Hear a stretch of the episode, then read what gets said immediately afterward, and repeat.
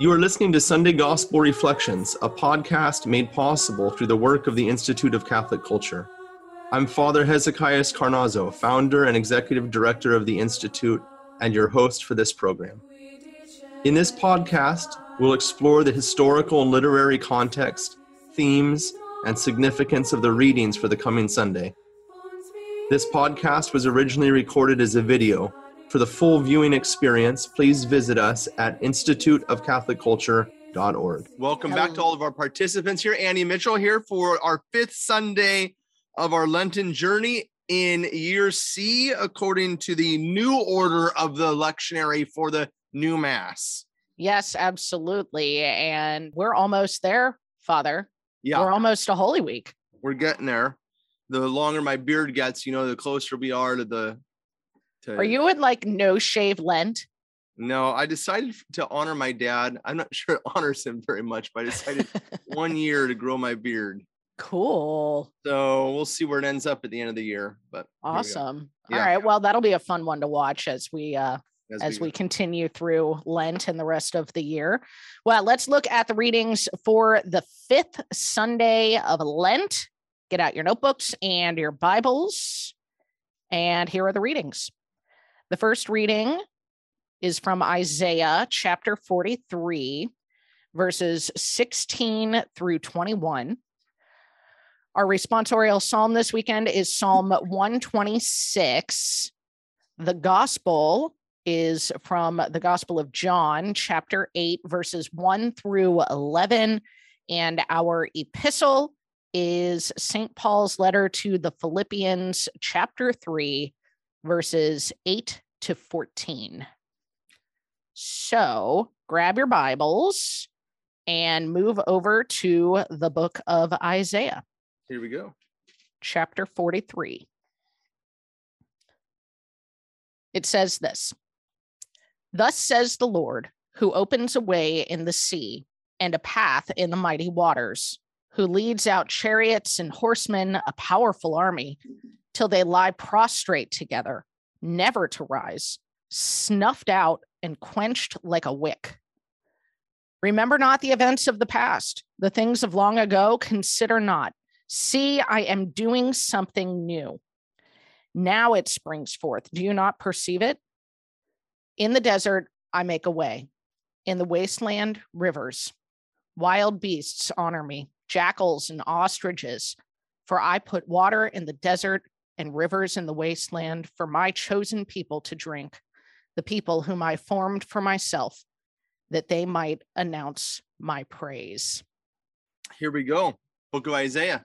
Yeah, book of Isaiah. chapter So 43. let's uh let's get the context first here because there you know there's this reference to the exodus it seems at at the beginning of this reading so remind us when isaiah is writing and why would he reference the exodus So, uh, okay, remember what a pro- first of all, before I answer that question, remember what a prophet is. A prophet is not one who foretells the future necessarily. It is one who speaks the truth about God, or we should say, speaks God's truth. Of course, God's truth is neither yesterday, today, or tomorrow. It is always now. So, Mm. oftentimes, the prophet speaks things which will occur in the future they very much also tell truth about what has taken place in the past Mhm. and what is today present. So just remember that we don't look at the prophet as a kind of soothsayer or fortune teller or whatever the case may be, right? He's telling the truth about about about the reality that is that is before the Lord, yeah, and before his people. That's number one. The, no, this, the second thing is always, of course, with the prophets and with many of the books of the Bible is to go back to the verse chapter, first verse, I hope our Sunday Gospel Reflection ICC friends have gotten used to this now. You knew where I was going to go. So there it is the vision of Isaiah, the son of Amos, uh, which he saw concerning Judah and Jerusalem in the days of Uzziah, Jotham, Ahaz, and Hezekiah. Well, why Judah? Well, first of all, what's important about this? He's particularly preaching to the southern tribe, right? Remember, this is yeah. after the schism that took place between the northern 10 tribes and Judah in the south and Benjamin. And, and so he's a prophet that preaches to Judah. Okay. During these times of the kings, Uzziah, Jotham, Ahaz, and Hezekiah. So I'm going to encourage all of our participants. You really want to contextualize what we're looking at here. You're going to want to go back to Second Kings and read through those chapters where those kings are uh, the the story of those kings is, is recounted for us okay and then but of course here in isaiah we get this interesting truth about the prophets is that they not only tell the truth about what's going on in their own day oftentimes they do tell the for us what is a future reality right Right. and this exactly happens in the in the life of the prophet Isaiah, beginning with chapter 40, which is not uncommon among the prophets. They'll warn that uh, if you continue like this, it's not going to end well for you. Right. Then they'll say, however, the Lord is merciful. And there will be a day when the Lord reveals that mercy and when when you are called to a time of restoration. Between now and then, well, you're you only have to blame yourselves for your sins. But the Lord Mhm. is faithful even though you're not. And this is what happens in the famous chapter 40 of Isaiah, and that we all know, right? Isaiah chapter 40. Comfort, comfort my people, says the Lord. Speak tenderly to Jerusalem and cry and her and and and cry to her, for her wa- warfare is ended, that her iniquity is pardoned, that she has received from the Lord's hand double for all her sins. A voice cries in the wilderness, prepare a way of the Lord, make straight in the desert a highway for our God. Quoted, of course, by John. John the Baptist at the Jordan River, right? Mhm. So this passage has always been taken biblically from a Christian standpoint as as a, a prophecy of not only the return of the exiles from Babylon, but the ultimate return of the Lord. So I'm just gonna paint, I'm gonna go really big picture for you, Annie, and for all of our participants. Ready? Watch this. Mhm. 600 years before the coming of Christ, the Babylonians march on Jerusalem, lay siege to the walls, burn the city, burn the temple, take the people of God off to, to, to Babylon, right? Mhm. 70 years later, after the land rece- uh, enjoys its Sabbaths, we talked about that in the book of Jeremiah and so forth, and why the Babylonian exile, exile took place. The people of God returned, but here's the fundamental thing for all of us to know and to always keep in our mind. The problem of the Babylonian exile was not resolved when the people of God returned. They did build the temple, but it was a sad representation of the glory of David's of Solomon's temple, right? They did return, but the but the Babylonian people, eventually the Persians, the Greeks, the Romans, keep them under control. So they're not given freedom, right? In fact, it says this very clearly. I'm going to turn my Bible with you to Ezra and Nehemiah. And and those are the those are two guys they return. So you get the story of the of the return of the Babylonian captives to the Holy Land. And in the book of Nehemiah, he says in chapter chapter 9 verse 36 Behold, we are slaves this day in the land thou gavest to our fathers to enjoy its fruits and its good gifts. Behold, we are slaves. I point this out to you because I cannot stress enough how the people of God realized that things weren't right. They returned to their own homes. Re- the temple gets rebuilt. But the ultimate problem is that in the book of Ezekiel, we find out that at the time of the Babylonian exile, when the temple is burned, the, the glory cloud of God, the, the physical presence of God's of God's the physical uh, revelation of God's presence among His people. The glory cloud leaves the temple, mounts on the Mount of Olives, the eastern hill of Jerusalem, and then departs, Right. never more to return. The Ark of the Covenant, which was in the Holy of Holies, was taken by the prophet Jeremiah up on Mount Horeb, Mount Sinai, and hidden and never found. Right. So when the when the temple's re- restored, the Holy of Holies, when the high priest went in, was empty. It's black. Wasn't Nothing was in there. Yeah. So the people of God are looking forward to the day when the king would return, the Messiah, the anointed one. The king is the same idea, okay? When the Messiah would return, and when the Messiah returned, then God's kingship would return. The glory cloud of God would return, right? The glory of God would come to the temple, and the Ark of the Covenant would be restored. Of course, this is all the revelation that John has in his book of Revelation. He sees the, this, this truth, this reality. Of course, for us as Christians, we realize this is all restored in the coming of Christ, who is the glory of God. told to us in the Gospel of John. Okay. That's the big picture, right? Right. Well, here we are in Isaiah chapter 43, three chapters after chapter 40. So he's still in the same idea, and you get the same, basically, chapter 40 and chapter 43, the same, the same story going on, right? Mhm. Hey, you people who find yourself in exile because of your sins, God has been faithful to you and he has come to forgive your sins. He's going to open up a pathway to your salvation, a restoration for you. Now, Annie, I don't think I have to tell you why we're reading this text right now, right? Because Right. who's standing in our church on Sunday? The catechumen. the catechumen, right? Who finds themselves away from the Lord, who finds himself exiled from the house of God and wants re- restoration. And so the church proclaims Isaiah saying, Hey, it's here for you. It happened, the coming of Christ, and it's going to happen sacramentally, mysti- mystically. And by the way, that doesn't mean, well, kind of symbolically, not really. No, no, it means it's really going to happen in a couple weeks for you the desert path is going to open and your former life is going to put, put behind you. You are going to be cleansed of your sin by the washing of water and you're going to enter back in and the lord is going to feed you again. Now with that understanding realize this is exactly how the church fathers read these texts. They were all prophecies of the coming of christ and then ultimately the revelation of the church. Yeah? Yeah. so look at this in isaiah chapter 43 verse 16 first there's there's kind of three movements. Thus says the lord and then isaiah says who this lord is right?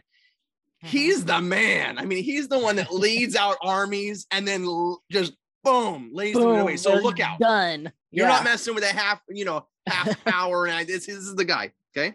Yeah. and then and then okay now you know who he is. Remember not what happened before okay? Jerusalem burned i know the people of god were in slavery in egypt. We know. Yeah? These things happened a long time ago. But something new is going to happen. And here i refer to you to the to uh, what daniel was saying in that quotation i shared with you guys last week right? This is this is what he says that the prophets look forward to the coming of the messiah. Right here it's worth reading again. Daniel says speaking of how god is going to bring about something new when the messiah comes he's the prophets understood that that newness was not a departure from the past but a restoration okay? So this is what he says at the time of the captivity the babylonian exile when isaiah is writing or just be, isaiah's writing just before that the prophets announced to the people of israel that in the future god would perform for their benefit deeds analogous to and even greater than those he had performed in the past. So this is what the, what the people of god are looking forward to and look at these words in the desert, I make a way in the wasteland, rivers. Yeah. Mhm. I will put water in the desert. Well, what's he talking about? First, he's talking to people in the Babylonian exile, saying that there's going to be water for you in the desert so that as you cross, you're going to make it. What does that remind you of, Annie? The crossing from the Exodus. Exactly. Yeah. Analogous to, as, as Daniel says, right? Analogous to what God did. He's going to do it again, but a new way, right? Yeah. Exactly. But but that's not all because this this story isn't only about the restoration of God's people from Babylon. It's also about the life of Christ. It's also about the church, in which the Lord is going to provide these refreshing waters, so that we might go across the desert of this life to paradise restored. Right, and mm-hmm. then He's going, of course, to give the chosen people to drink, like He did during the during the exile or during the the Exodus and so that they might announce his praise. Listen to what, and I could, I'm gonna, I, I'm just gonna touch on a couple of different fathers. Listen to what Saint Procopius of Gaza says. How has he led chariots and horses? It is clear that Pharaoh pursued Israel by his own decision, for God had already spoken in this way to him. I have raised you up to show you my, my power in you, and so that my name might be made known throughout the earth. Thus, in a marvelous way, God saves those who are fleeing from the desire of earthly things as they are pursued by the devil. God shows him the wild waves of the present life are passable. There's the wild beasts Isaiah is talking about are not just lions and jackals that he's going to tame. It's the passions he's going to tame, the challenges, the difficulties of this world he's going to tame. And they will eat the heavenly bread and drink the water from the rock.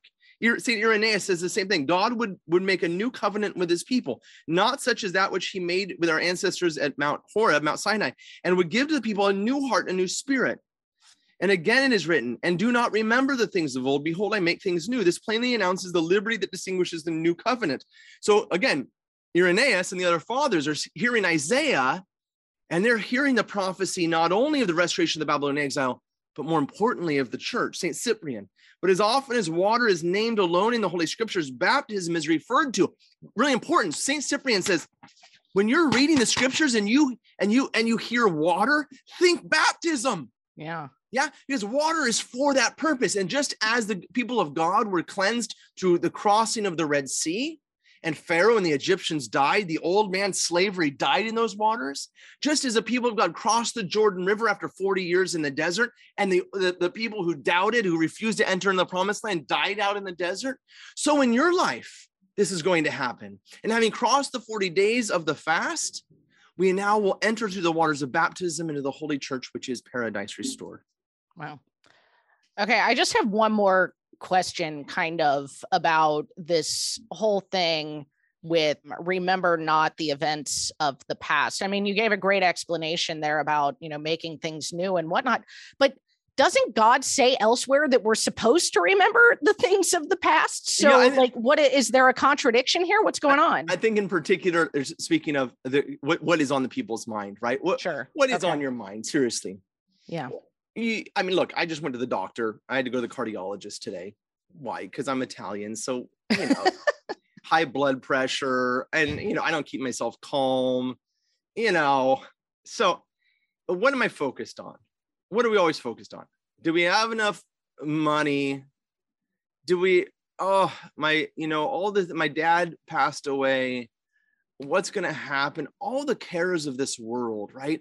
What are the people in the uh, in, in Babylon thinking of? The last memory they had was of the temple burning. Yeah. Yeah. And I think really that's that, that that's what the prophet is saying. Look, look, let's put those things. It's time to put all of of that behind you because today is a new day. And I think that interpretation is confirmed, at least in the church's use of this text today liturgically, Yeah. in presenting here also the story of the woman caught in adultery. Yeah. Well, before we get to that, let's transition. But I mean, a beautiful thing that that we see in the responsorial psalm that, well, I think kind of it fits with what you were just saying. Like, let's not dwell on the the bad past, but let's remember the good things that the Lord has done for us to look forward with hope. The Lord has done great things for us. We are filled with joy. Now, read this, and you're singing this in church. We're spo- the whole idea is this understanding that you know what the people that have come before us as part of our family of faith they've gone through this too and so and so we can sing with them when the lord brought back the captives of sion as the those that were in babylon we were like men dreaming then our mouth was filled with laughter and our tongues with rejoicing you know that was that's ezra and nehemiah Yeah. and all these guys go read their stories seriously read ezra and nehemiah before sunday it'll do you good yeah Mhm. then they said among the nations, the Lord has done great things for us. Why? Well, they're in Babylon. And lo and behold, what happens? Look at this. In Ezra chapter one, I'm going to go back there right now. Ezra comes right after Second Chronicles. Ezra chapter one. All of a sudden, the Persians come to power. Okay Mhm. and the people of God find themselves in exile, but under a new foreign power, the Persians, and a new king, King Cyrus, who's a full blown pagan. The Right. Persians are pagans. The guy comes to the throne. Well, I'm going to actually, you know, what I'm going to do. I'm going to turn my Bible one page because the last chapter of Second Chronicles and the first chapter of Ezra repeats itself. Hmm. So look at this.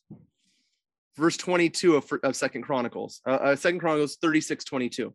Now, in the first year of Cyrus, the king of Persia, the word of the Lord by the mouth of Jeremiah might be that, that, that it might be accomplished. The Lord stirred up the spirit of Cyrus, the king of Persia. So he made a proclamation to all his kingdom and also put on it. Thus says Cyrus, king of Persia, thus the, the Lord, the God of heaven, has given me all the kingdoms of the earth. What? What? Cyrus just Wow. proclaimed Yahweh to be Lord? Something's going on. Yeah. Yeah. And what's he going to do now? He's he sends God's people back to the Holy Land with money, with gold in their hands, so as to rebuild the temple. I mean, nobody heard of such a thing. So Yeah. they're 126 with these people. The Lord has done great things for us. Look at this. We were in slavery. Now look at us. The Lord Yeah. has done great things for us. We are glad indeed. Restore our fortunes, O Lord, like the torrents of the southern desert. Those that sow in, in tears shall reap rejoicing, although they go forth weeping, carrying their the seed to be sown. They shall come back rejoicing, carrying their sheaves. Here we Mm. come from Babylon, and we're ready. We're ready to now to, for everything God has planned for us, and yet it's going to wait for 500 years. And then let me tell you, the guys being sent down to the Jordan River to John are proof of this expectation. Are you the prophet who's to come? Are you the, the Messiah? Are you the king? They were waiting for this moment when Isaiah's prophecy would be truly fulfilled. And they saw what John was doing, cleansing people by water, giving them a, a chance for repentance as the beginning of this restoration. Of course, this is all going to come to fruition in the life of Christ. Absolutely. All right, let's move on to the Gospel of John, our gospel for this weekend in chapter 8. And we will be starting at verse 1, going through 11. Jesus went to the Mount of Olives, but early in the morning, he arrived again in the temple area, and all the people started coming to him. He sat down and taught them. Then the scribes and the Pharisees brought a woman who had been caught in adultery and made her stand in the middle. They said to him, Teacher, this woman was caught in the very act of committing adultery. Now, in the law, Moses commanded us to stone such women. So what do you say? They said this to test him so that they could have some charge to bring against him. Jesus bent down and began to write on the ground with his finger. But when they continued asking him, he straightened up and said to them, Let the one among you who is without sin be the first to throw a stone at her. Again, he bent down and wrote on the ground. And in response, they went away one by one, beginning with the elders. So he was left alone with the woman before him. Then Jesus straightened up and said to her, Woman, where are they? Has no one condemned you? She replied, No one, sir. Then Jesus said, Neither do I condemn you. Go, and from now on, do not sin anymore. Another rather famous story that we're getting in, in the gospel this weekend, a beautiful story, a beautiful encounter that Jesus has here. But what's been going on in the Gospel of John leading up to this event that the Pharisees and scribes are, you know, grabbing a woman to put in front of Jesus like this? Well, first of all, Annie, we go back. We've been, we've been, we're, we're going to John now. We didn't Luke for how many? Right. weeks, Yeah. right? For a long time. Yeah. but the same story is going on in the Gospel of John. And I'm just going to flip back in my Bible here to chapter to chapter 5 verse 18. Chapter 5 verse 18. This this was why the Jews sought all the more to kill him. Hmm. Because he not only broke the Sabbath but also called God his father made himself equal to God. All right. So we have to understand that not all things on their f- face are telling us the whole story, right? When the Jews ask questions of Jesus, know that they're trying to kill him. Right. Okay. They've been doing so since the very beginning of this gospel, really from the wedding at Cana, the whole gospel changes tone, which is Mm. very early, right? You're talking about Yeah. chapter two. Yeah. Changes tone, and they're they're setting traps for him. Nicodemus comes in the night, right? And Nicodemus shows up again here Mhm. just before this passage, which is why I always say a text without context, no text at all. First of all, what's the context? First of all, yes, they're trying to kill him. Okay. Second of all, he's at the Feast of Tabernacles. If you look at chapter seven, verse one. Now, I, I don't have time to get into the Feast of Tabernacles with you in our study right now. Maybe we'll have time to do that later. But Feast of Tabernacles is all about God's dwelling with his people, the Feast of Booths. We've talked about that before regarding the transfiguration on Mount Transfiguration, yeah. Tabor, right? Yeah. about God dwelling with his people during the time of the Exodus, protecting them in the midst of the trials, and, and going back to to, to what we were saying earlier about the trials of this world, right? All the passions, all the challenges of the wild beasts in the desert, right? And God protects them in the desert. Uh, so here they're they're in the feast of, of of tabernacles, and all of the thing, all of the mm, uh, the the ceremonial aspects of this feast Jesus kind of grabs for himself. I am the light of the world. I am the, the, the, living water. All of these, they poured water on the altar till it flowed out the doors of the temple. They lit big candle, huge torches in the court of the women, right? Exactly where this Cool. took place. Yeah. So that all of Jerusalem was lit up for the eight days of the feast. There was no darkness. Uh, there's there's much to say about this, but this passage in particular, its specific context begins for us in chapter 7, verse 45 and and what happens just before that is that the Jews send officers out to arrest Jesus because he's in he's in Jerusalem. Now this is not him being in Jerusalem for the passion. It's before that. Mhm. The next time he comes, of course, is going to be when he when they when they go to arrest him. Okay, so here he is, verse forty five. Now I'm going to go go back up for a second to verse thirty seven Okay. on the last day of the feast, the great day. So now we're still in the context of the Feast of Tabernacles. This passage takes place within that context. Okay. Mhm. So, verse 40. No, I'm sorry, verse 45. The officers then went back to the chief priests and the Pharisees, who said to them, Why did you not bring him? The officers answered, No man ever spoke like this man. The Pharisees answered them, Are you led astray also? Have any of the authorities or the Pharisees believed in him? But this crowd who does not know the law are accursed. Now, let me ask you, Annie, do any of the Pharisees believe in him? One does. Who? Nicodemus. Oh, very nice. This ties the whole gospel together. Hold your Bible right there. Come back to me with John to John chapter 3. Remember at the beginning of the Gospel of John, chapter 3, Nicodemus comes to Jesus by night, which is not good in the gospel, but Mhm. he remains with Jesus, right? He Mhm. comes to Jesus, who is the light in the Gospel of John, right? The light shines in darkness, the darkness could not comprehend it. Jesus is the light in the Gospel of John. Nicodemus stays there, coming to him in darkness. He stays there in the presence of the light. And look, look at what this passage says in verse 16, chapter 3, verse 16. But God so loved the world that he gave his only son that whoever believes in him should not perish but may have eternal life.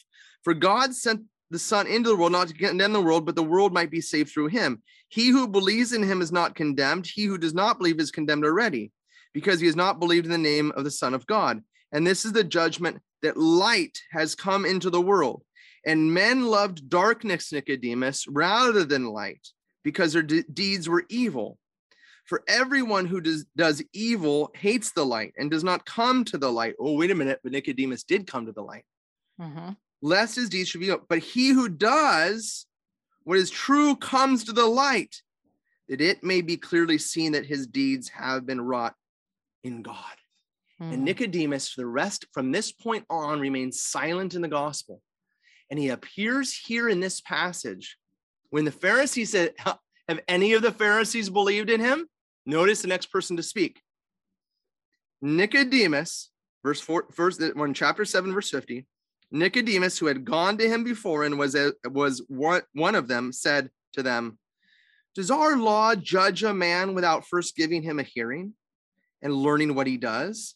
Hmm. And then he played, Are you replied, Are you from Galilee to search and you will see that no prophet will arise from Galilee? They went each to their own house. But Jesus in the morning came again to the temple and all the people to him. And he sat down and taught them. And the scribes and the Pharisees who get who judge a man without giving him trial brought to Jesus a woman who they had not tried. And now Jesus is going to hold a trial for them. And this is the setting of the Gospel of John, chapter 8. Now, Wow. we have to go back and ask ourselves, how was this woman supposed to be tried? And the answer is found for us in Numbers chapter 5. You got to go back all the way back to the book of Numbers. Numbers chapter 5,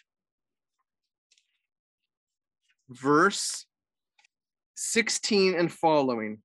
And this is this is a, if a woman is suspected of adultery, Mhm. This is what they're supposed to do.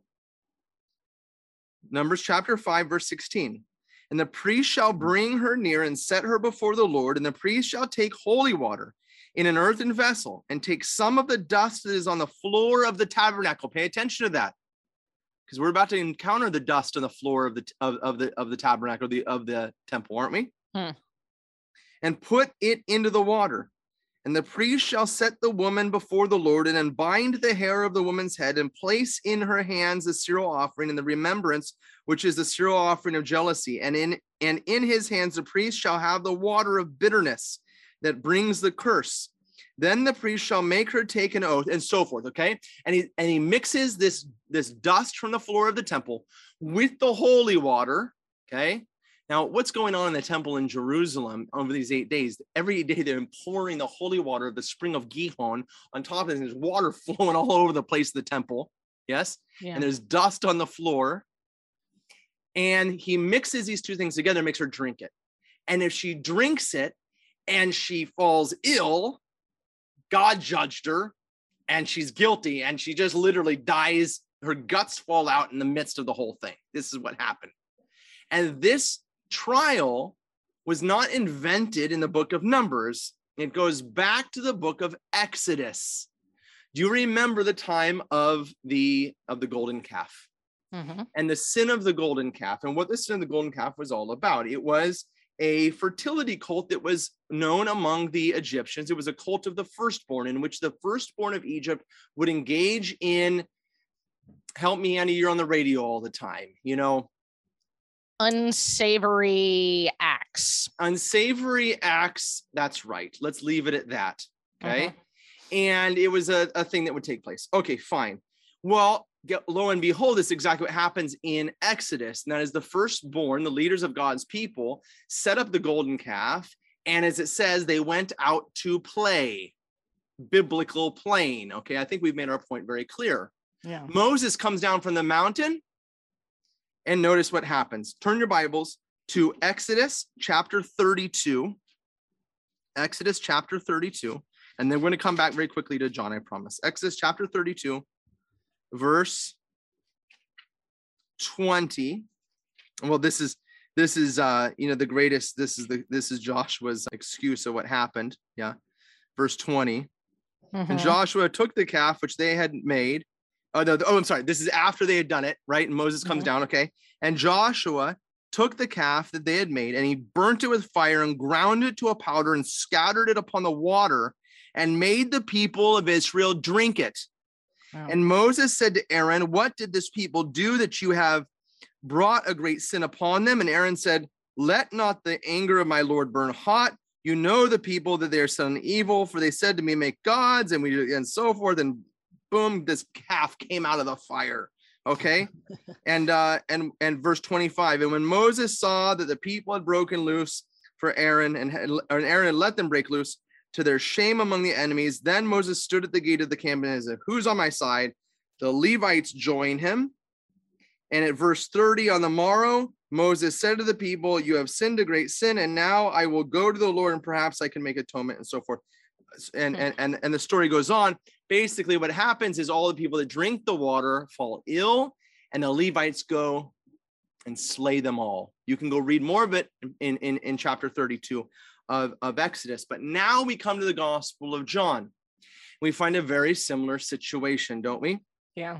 We have a people that, that that refuses to give Jesus a, a reasonable trial. Nicodemus stands up and makes it explicit for us. Thank you, Nicodemus, telling us what's going on. They're really trying to mm-hmm. kill him Right. but they commit a sin by doing so because they refuse to judge this woman. Why? Because if they had judged her and found her guilty and put her to death, they would have broken Roman law. So they knew they couldn't do it. So they come to Jesus and ask what they're supposed to do so as to try to catch him.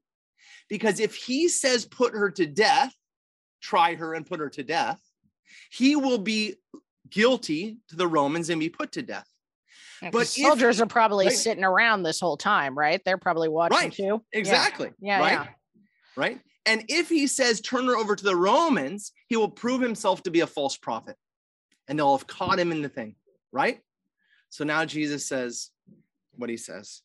And he leans down in the midst of this feast in which water, the holy water of Gihon is being poured out everywhere. Yeah. And I know so many people have made um made a big deal about oh he wrote their sins in the dirt in front of like that. Right. I think he just went down and pointed like moved the, the dust around because that's all they would have taken. Looked Huh. these guys in the eye and said, "Oh, you who have yoked yourselves to a foreign nation and have become adulterers by yoking yourself to Rome and have abandoned your faith in the true God who is our husband, as the prophets tell us, you are the adulterers. And you would bring this woman for me to condemn her? Now, lest you go, I I uh, think I go too far, let me read you something of an extensive quote from St. Ephraim the Syrian, and then we can apply this to our catechumens and to all of us who are preparing for the Passion of Christ. Great. St. Ephraim says this in his homilies on the Lord. Thou had mercy on those whose lives had been made food for dead idols.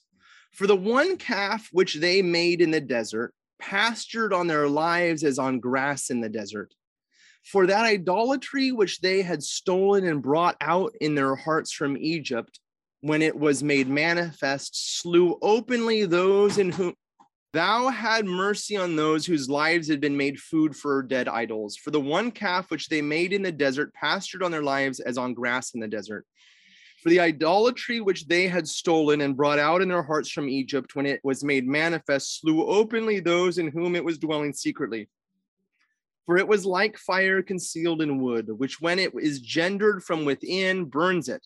For Moses ground to powder the calf and caused them to drink it in the water of ordeal that by drinking of the calf, all those who were living for its worship might die.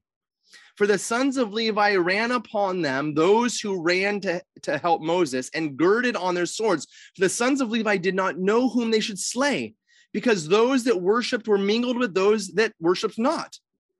But he for whom it was easy to distinguish, distinguished those who were defiled from those who were not defiled so that the innocent might give thanks that their innocence had not passed unseen by the just one, and the guilty might be convicted that their offense had not escaped the eye of the judge.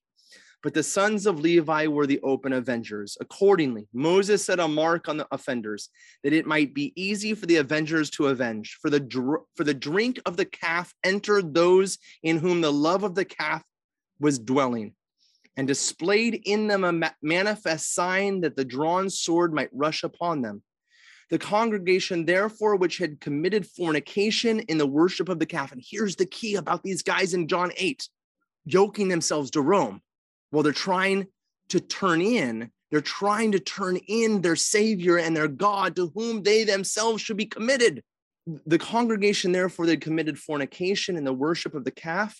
He caused a drink of the water of ordeal that the mark of the adulteresses might appear in it. From hence was derived the law about women in Numbers chapter 5, that they should drink the water of ordeal, that by the mark that came on the adulteresses, the congregation might be reminded.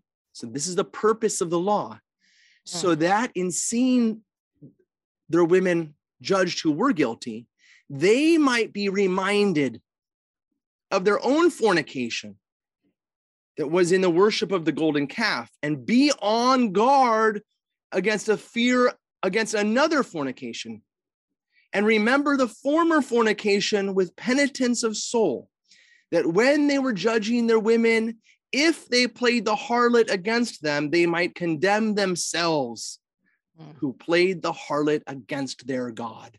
Wow. So, in the very act of judging the ones who had committed adultery or had been suspected of it, they themselves would be reminded of their own sins, because in every sin we commit adultery against the one who we should be faithful to when we yoke ourselves to, to, to the devil. wow. And thus So- Jesus leans down, Annie, Yeah. moves around the dust of the temple, reminding them of their former adultery. And one by one, each one of them walks away. Wow. Well, what does that mean then for Jesus to not condemn condemn the adulterous woman? I mean, it- remember- as we bring this to the catechumens, I guess. whether she was guilty or not, he does say, "Go and sin no more." I I, I did Yeah. unfortunately hear a bishop recently giving a homily who said that regarding the prodigal son. Oh, the father didn't tell him not to go out at night anymore. He just said to come home and he'd give him everything back. You're kidding me. What? No, Jesus calls us to repentance. Jesus calls us to a newness of life. Jesus calls us to the life of holiness. And he calls this woman also and saying, Go and sin no more. No matter how far we have fallen away from God, no matter what our former life has been like, and speaking to the catechumens and to everyone gathered in the church and to all those listening and participating in this Bible study today, my dear friends, no matter how far you have found yourself away from God, the Lord stands with hands open. He comes running to us like the father of the prodigal son. He stands there to defend us like Jesus in chapter 8 defended the, the, the woman caught in adultery and gives us the possibility of the newness of life. If we accept his forgiveness, if we accept his forgiveness, commit ourselves to a life of holiness, to go and sin no more. Which is exactly what the catechumen is doing, right? this is exactly it. And of course now in the context of the john uh, john chapter 8 the jesus is the source of living water. Jesus is the light of the world. Catechumens you are invited. All the members of the community now invited to come forward to draw close to our savior yeah and and then set the former things behind us those things are gone now our former life is done now we come to christ we come to the lord seek forgiveness and a restoration of our life in him This is what St. Paul says in in the second reading from Philippians chapter 3 as well. I mean, he he, talks about how forgetting talking about forgetting what lies behind but straining toward what lies ahead. This That's is right. what he's referring to. I think we can pretty much read this through. I have one quotation to share with you from St. John Chrysostom, and then I think we've done our study for today, Annie. Great. Okay, let's read Philippians chapter 3, verses 8 to 14. Brothers and sisters, I consider everything as a loss because of the supreme good of knowing Christ Jesus my Lord. For his sake, I have accepted the loss of all things, and I consider them so much rubbish that I may gain Christ and be found in him, not having any righteousness of my own based on the law, but that which comes through faith in Christ, the righteousness from God, depending on faith to know him and the power of his resurrection and the sharing of his sufferings by being conformed to his death, if somehow I may attain the resurrection from the dead. It is not that I have already taken hold of it or have already attained perfect maturity, but I continue my pursuit and hope that I may possess it since I have indeed been taken possession of by Jesus Christ. Brothers and sisters, I, for my part, do not consider myself to have taken possession. Just one thing forgetting what lies behind, but straining forward to what lies ahead, I continue my pursuit toward the goal, the prize of God's upward calling in Christ Jesus. And there, I think, is like the concluding sentence, right? That St. Paul now encouraging us, the church encouraging us, no matter where we've been, no matter how far we've wandered from from the Lord, no matter we find ourselves in the like the story of the prodigal son or the adulterous woman, no matter the situation, have no fear. The Lord is merciful. And listen to St. John Chrysostom. Put the past out of mind. Set your minds to the future. What he has reckoned perfect today, he he ascertains to have been false tomorrow as he reaches for ever better and higher goals. By this gradual advance, never being static but always in progress, he is able to teach us that what we supposed in our human way to be perfect still remains in some way imperfect. The only perfection is the true righteousness of God. To him be glory both now and ever, and unto ages of ages. Amen. Thank you for joining us for the Institute of Catholic Culture's Sunday Gospel Reflections podcast. The Institute of Catholic Culture is an adult catechetical organization dedicated to the re-evangelization of our society through educational and cultural programs offered to the public at no charge. I invite you to explore all we have to offer, including over 900 hours of on-demand catechetical opportunities, and sign up for our upcoming events by visiting instituteofcatholicculture.org.